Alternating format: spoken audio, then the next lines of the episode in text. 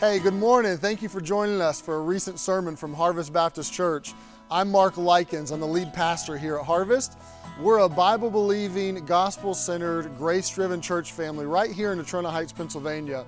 And if you'd like to learn more about our ministry, you can visit us on Facebook or at harvestbaptist.info. Now, I hope you enjoyed today's sermon. It's my prayer that this will encourage and equip you in your relationship with God.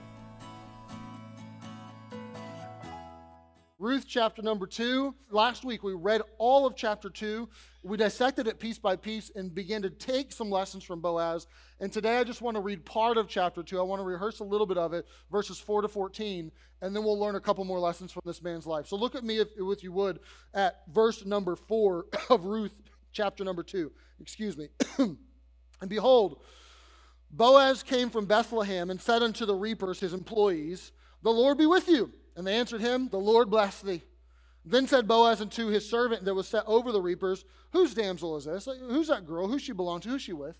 Talking about Ruth. And the servant that was set over the reapers answered and said, It's the Moabitish damsel that came back with Naomi out of the country of Moab.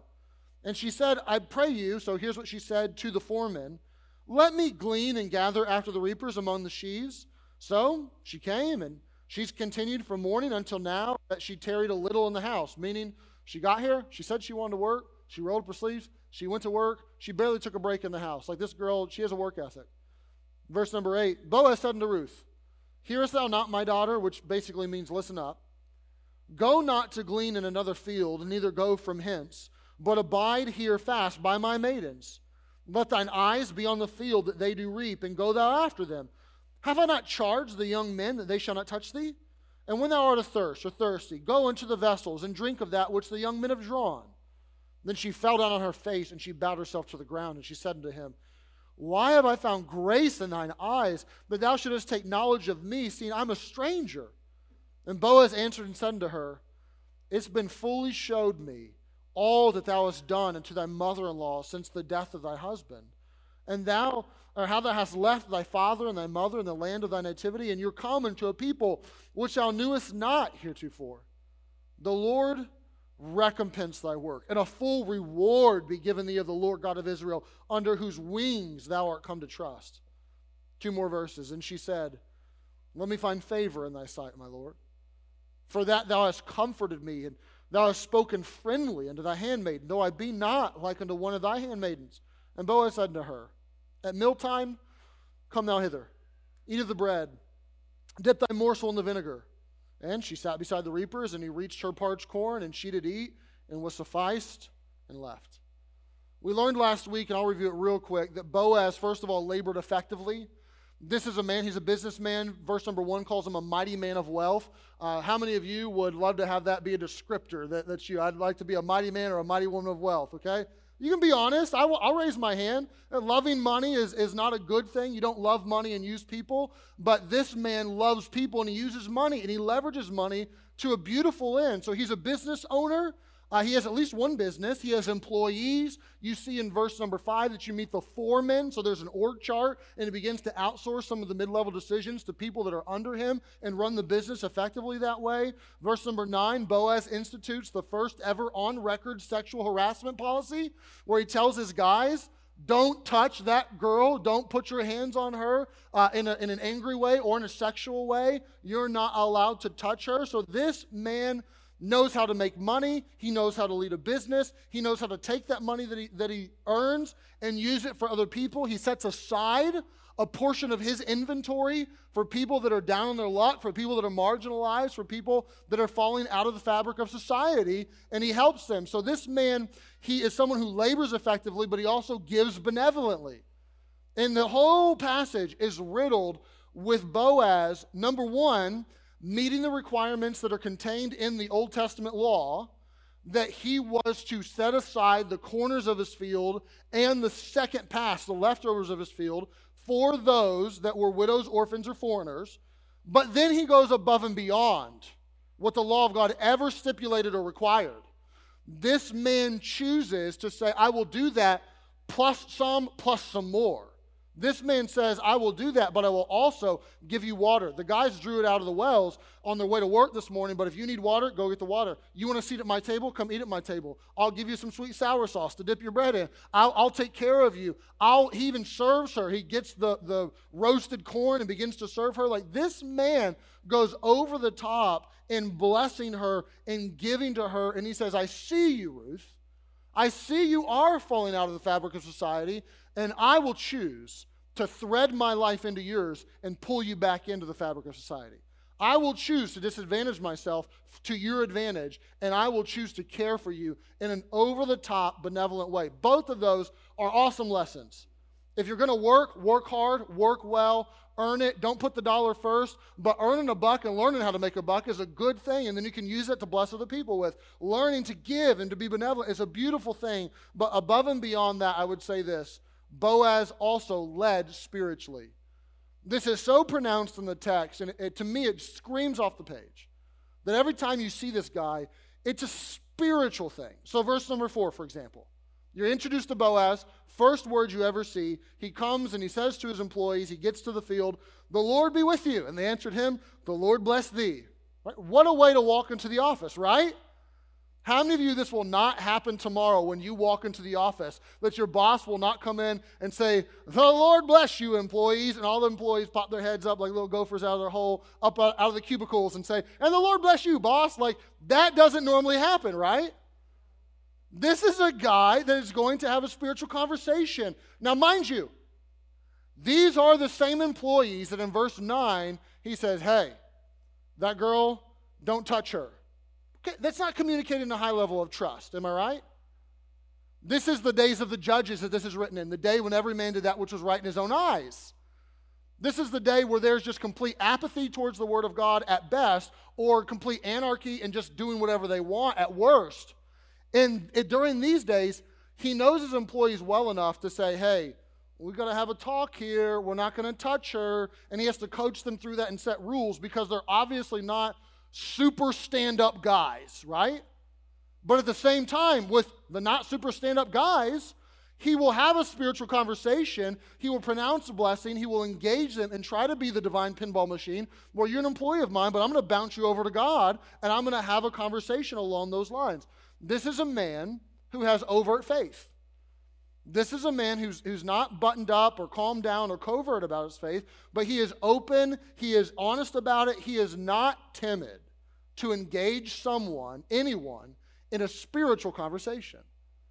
So don't, don't, don't let the idea that now it's a little more difficult to be open and public with my faith scare you away from you actually being it. And I dare say that our spiritual forefathers would laugh at our excuses when we don't share our faith. Like the forefathers that were burned at the stake and put on spikes and fed to lions, like those ones. I dare say they would look at what we have and say, How in the world could you not open up? How are they, they're, they're going to call you a name?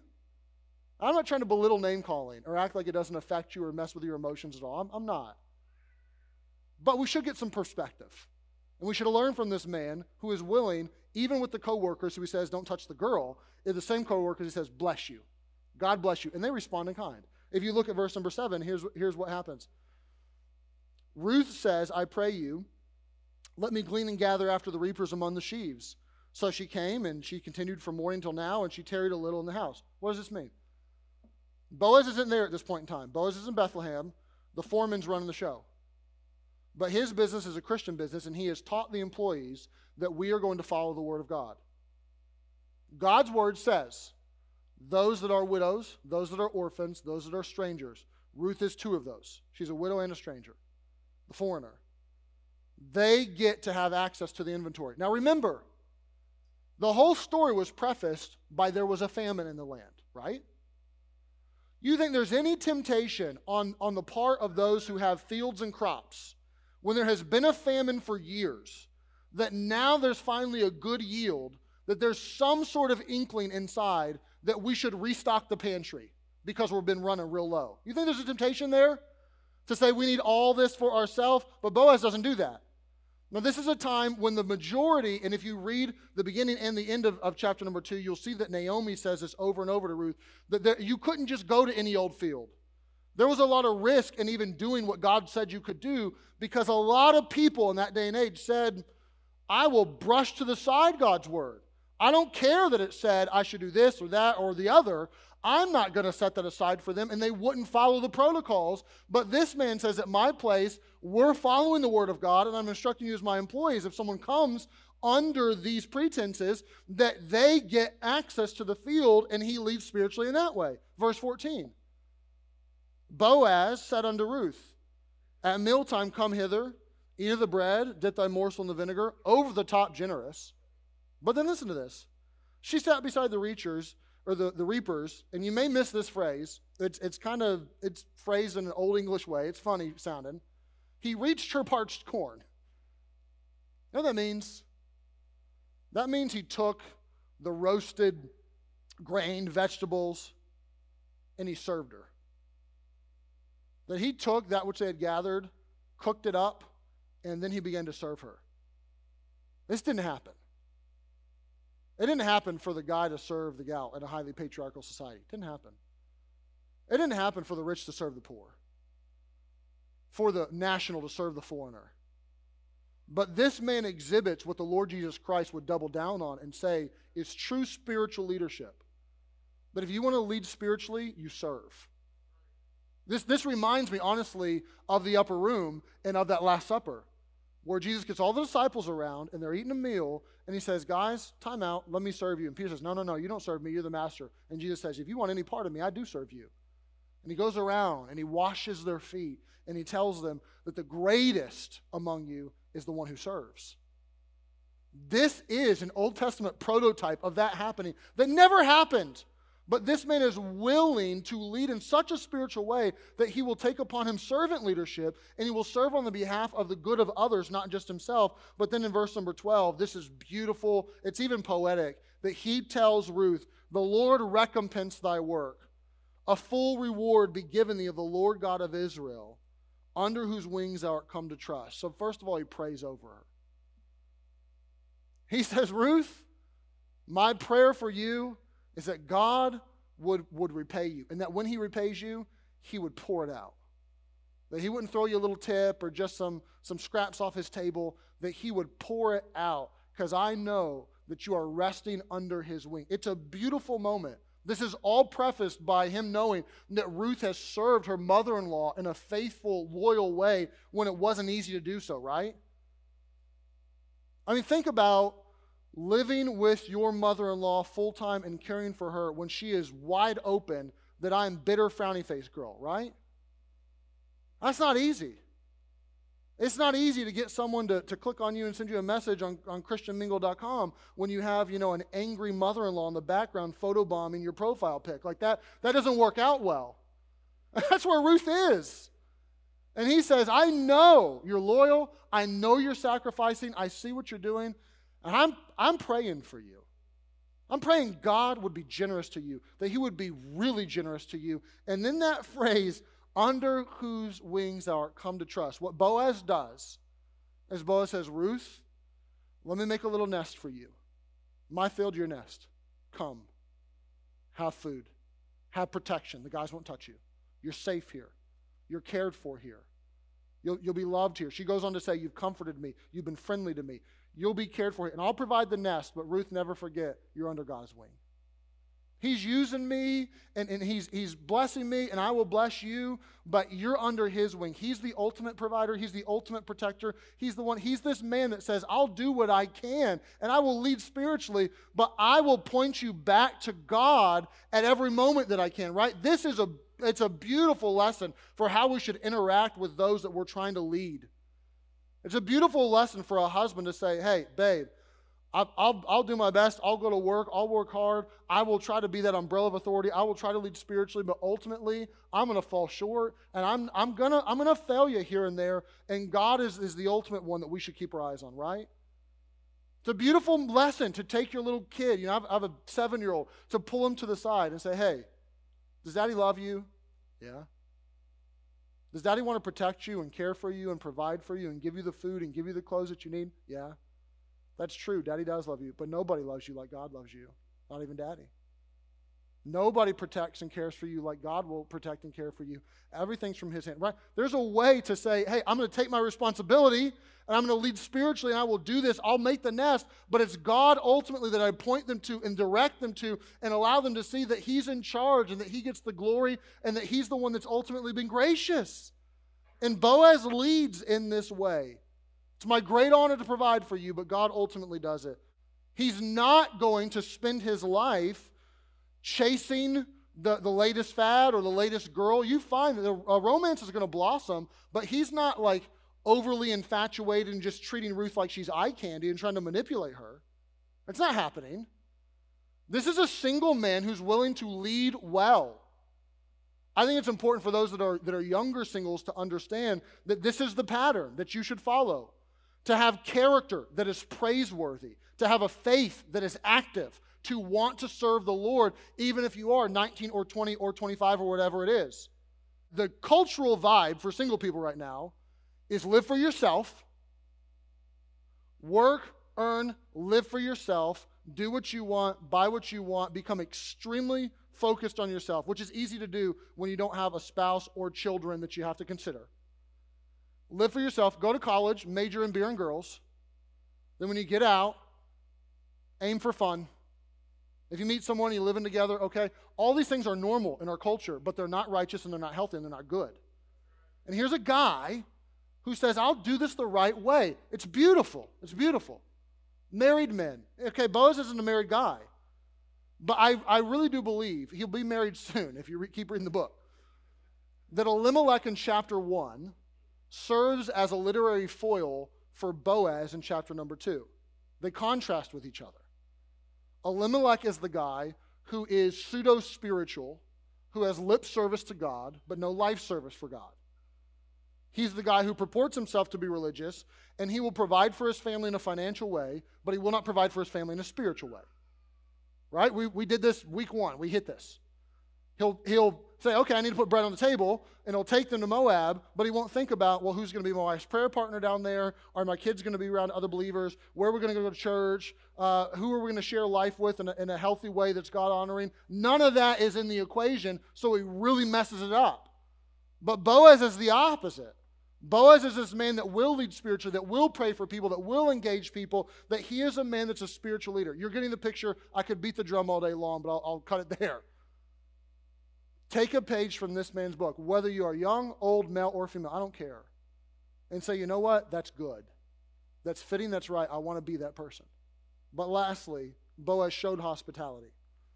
Look at these two verses. Look at verse number 10. Ruth falls on her face and she bows herself to the ground. And she says unto him, Why have I found grace in thine eyes, that thou shouldest take knowledge of me? And then if you're in the habit of underlining stuff, underline this phrase Seen I am a stranger. Verse number 13, she doubles down on it. She said, Let me find favor in thy sight, my Lord, for thou hast comforted me. That's a beautiful word there. It, it literally means you've helped me emotionally. You've allowed me to breathe deeply. What she's saying is, you have relieved, you have relieved my tensions, you have relieved my mind so that I can. You've comforted me. You've allowed me to exhale. Then she says this She says, You've spoken friendly to me. You are not rough, you are not gruff. Now, Boa, his name literally means strong man, okay? He's a strong dude. He'll, he'll be the boss. He'll tell the guys, don't put your hands on her. He'll be tough, but he's tender too. You've been friendly to me. And then underline this phrase though I be not like unto one of thy handmaidens. You know what she says? She says, You've been gracious and you've comforted and you've loved and you've been friendly and you've favored me and you've cared for me, but I know. I know I'm an outsider. I know I don't fit in. I know I don't look like them or talk like them or dress like them or any of it. May it be true and be said of us as it was of Boaz that you are mindful of the outsider and you will comfort, you will be friendly, you will favor, you will try to bless those that are the outsiders. So, by outsider, you could apply that a lot of ways. Most specifically, those that aren't part of our faith family that come in. This morning, they're sprinkled all out throughout the room. People, some of you have met, some of you haven't, but aren't part of this faith family, but they're here. Who are more or less outsiders. They don't know you. They don't know how things work. They don't know how to sign up for a group. They don't, they don't know anything. They're just here. We should be the people that say, we want to greet, we want to love, we want to give you a gift or a Bible or a welcome basket. We want to look and be mindful and not just be clicky and just me and my group. And so I, I have my friends and I feel good and I like church and I like the experience, but to say it's not all about me. There are other people who need a faith family and who need to be welcomed and who need to be loved and who need to have the gospel shared with them and need to learn and grow. There are other people, so may we forever be mindful when we're out in the community and when we're here at church that there are outsiders that will come that we should be the people that they say, You comfort, you're friendly, man, you're good, I like you. Even if they don't agree with our theology or end up sticking around for a long time, at the very least, they should feel warmth and love and friendliness. That should be, I think it is, but it should always be us. So I encourage you, church member, and hear me well on this. I don't care if you're 30 years or three months. If, if you, this is your home, go out of your way to shake a hand. I know COVID's happened, and, and COVID turned all churches like clinical, right? Mask and sitting here and should I shake someone's hand? or I don't want to spread germs, whatever. So be mindful of that. If someone's wearing a mask, maybe you're going to fist bump them or just wave it. But, but go out of your way to shake a hand. Go out of your way to smile. Go out of your way to be friendly. Go out of your way to say, hey, we're getting lunch. You want to come with us? I know we don't know each other that well, but we love, we love to hang out. Hey, we have group on Wednesday. You want, you want to come to our group? Go out of your way to be that person. Be friendly. And not weirdly friendly. I guess I should say that, okay? We've all met people that are like, like too friendly, right? And it creeps you out. So don't be creepy, but be genuine, right? May there be a genuine, authentic warmth for people that are on the outside. I know there's a lot of people in the room. I know there's lots of families, but there's still more people that need the Lord, that need the Bible, that need His love in their life. There, there's still more people that need that, and we should be mindful of that. So let me admonish you there, but let me let me end by thanking you because my wife and I know what it's like to be the outsiders coming into not just a church, but this church, right? Most of you know our story, but if you don't, my wife and I moved here right at about seven years ago. We moved here from California. We didn't come here to be on staff of the church. We didn't come here to pastor. We had no, no plan at all of seven years later standing here talking to you. That was not in the deck of cards. It just wasn't. And I won't get into why all we were here, but we came in just as church members. People who walked in didn't know what was where. I'm supposed to go to group in what room? I don't know what room 400 is. Where do we go? People who went into a room. I can still remember uh, uh, Alan Keener. I'm scanning for Alan. He's probably in here somewhere. Oh, he's not here, Sue. All right. I can still remember Alan hugging us. I was a big old teddy bear. He didn't know me. Hey, what's your name? Giving me a side hug. I can still remember Phil and Tammy and some of you in that group welcome us in. Justin and Jess having us over to their house to play some Settlers of Catan and, you know, eat some snacks back when we had like two kids each. it's a long time ago, buddy. I can remember Tom Waddell knowing we were looking for a place to live and helping us connect the dots and find a place to live, and on and on I could go. Of you guys loving us and being friendly to us. Not because there was some advantage or I was the pastor. It was none of that. We, we were just like you, just sitting there in church. But you were warm and friendly and encouraging. And on behalf of my family, that meant the world to us. Honestly, we're not here if not for that. We don't love the weather patterns, you know, if that's a surprise. We don't love the topography. We like the sports teams. But uh, the reason we stuck, the reason we're here is because of you, because of the people that we love to pieces and we knew loved us. But I want, I want to dispense that to other people. And I want you to dispense that to other people. Because there are other people that need it just as desperately as we did move into an area with no family. There are just as many people. And if there should be people that are good at this. Man, shouldn't it be Christian people? Boaz, in many ways, is Jesus in embryonic form. He's a prototype of Jesus.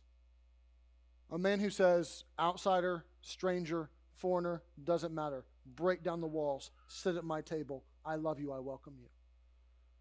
Jesus goes out of his way, and his disciples, when they write the New Testament, they, I think, even go further out of their way to say, in Jesus, the way that they would put it is there's no barbarian, Scythian, bond, free, male, female. Those partitions that divide most of society, they don't exist in Jesus. And the way we'd put it is this doesn't matter your party affiliation. Doesn't matter if you grew up in church or if you've never been in church in your life. Doesn't matter if you're if you're clean cut or not. Doesn't matter if you oh you can contribute financially or you can't contribute financially. None of that matters. Doesn't matter if you if you look all moralistic and buttoned up or if you don't look moralistic and buttoned up. Those things don't matter. They shouldn't matter. Jesus is the ultimate one that said, "Hey, I got I got I got a bar for entry. You have to repent of your sins and have faith." The end. No matter what you look like. It don't matter where you come from. It doesn't matter what gender you are. It doesn't matter your socioeconomic background. It doesn't matter your pedigree. None of that matters. If you put your faith in me, I got you. My arms are wide open. And we as a church should forever be those people who model Jesus and say, hey, if, if you know him, you want him, you love him, welcome. It does not matter what you look like or what you've done or what the past, it doesn't matter. You're welcome because that's what Jesus has done for us. And it felt real good in my life so I give it to other people. May we be the Boazes who say, hey, I'll show generosity. I'll show generosity. Hey, this is Pastor Mark again, and I wanted to take a moment and just say thank you for tuning in to today's message. I hope that the message both challenge and encourage you from the Word of God. Maybe you're listening for the first time. I want you to know that we believe the most important decision you'll ever make is the decision to know Jesus in a personal, intimate way. To find out more about that, you can visit harvestbaptist.info forward slash gospel. If you live in one of the four counties that are church borders Allegheny, Westmoreland, Armstrong, Butler and you don't have a church home, then we would invite you to come and to worship with us and join in the gospel work that God is doing here at Harvest Baptist Church. Maybe you're a regular listener and God's laying it on your heart to support the ministry and the outreach of Harvest. Your gift would help us reach more people more effectively with the gospel message.